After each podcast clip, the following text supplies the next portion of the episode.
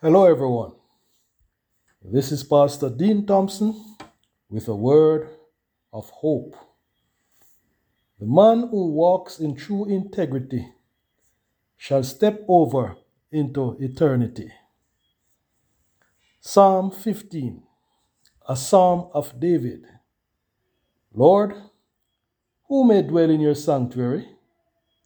Who may live on your holy hill? He whose hand, he whose walk is blameless, and who does what is righteous, who speaks the truth from his heart, and has no slander on his tongue, who does his neighbor no wrong, and casts no slur on his fellow man, who despises a vile man, but honors those who fear the Lord, who keeps his oath even when it hurts who lends his money without usury and does not accept a bribe against the innocent. He who does these things will never be shaken. David wrote this beautiful psalm. What was the occasion? We do not know for sure, but some theorize that it may have been at a time when David had the Ark of the Covenant moved to Jerusalem. That may very well have been the case, because at that time his focus was almost entirely upon the sanctuary and the celebrating of the arrival of the ark to the capital city.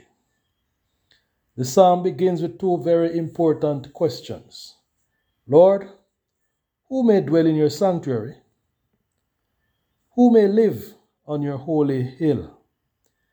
The sanctuary being spoken of here was the one in Jerusalem.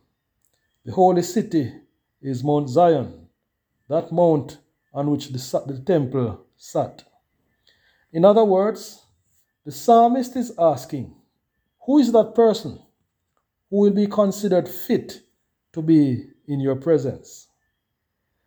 The Lord then gives the answer It is the man who walks in true integrity a description is then given of what true integrity looks like in a practical sense.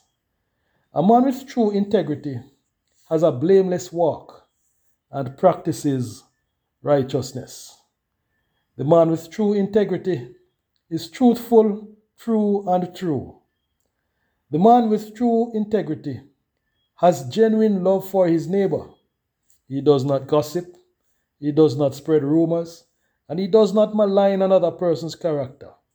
He treats all with true respect and justice. The man with true integrity avoids those who practice evil, but loves and honors those who truly fear God. He is always true to his word. He does not break his promises.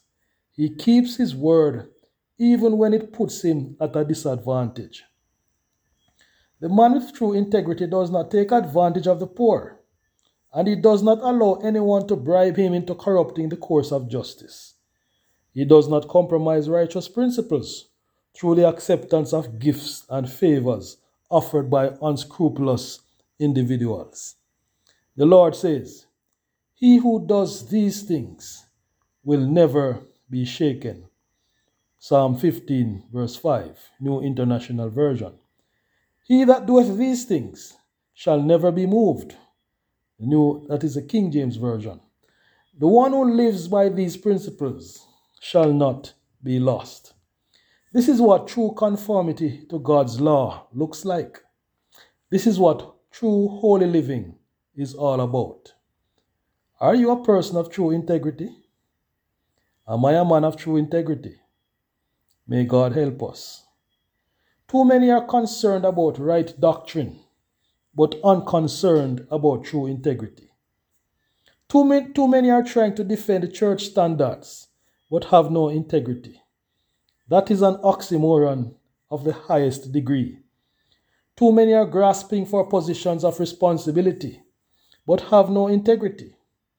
Too many are fighting to lead God's people, but have no integrity. Too many want to be teachers and preachers of righteousness, but have no integrity. Matthew Henry's commentary says, In singing this psalm, we must teach and admonish ourselves and one another to answer the characters here given of the citizen of Zion, that we may, ne- that we may never be moved from God's tabernacle on earth, and may arrive at last at that holy hill where we shall be forever out of the reach of temptation and danger. There can be no true religion without true integrity. True integrity cares about the plights of others and gives help as is possible. True integrity cares about the less fortunate. James puts it very nicely. Pure religion and undefiled, or true integrity before God and the Father, is this to visit the fatherless and widows in their affliction, and to keep himself unspotted from the world. James 1, verse 27. O God, please help us, your children to be people of true integrity. Help us to have the character that will make us able to dwell in your presence.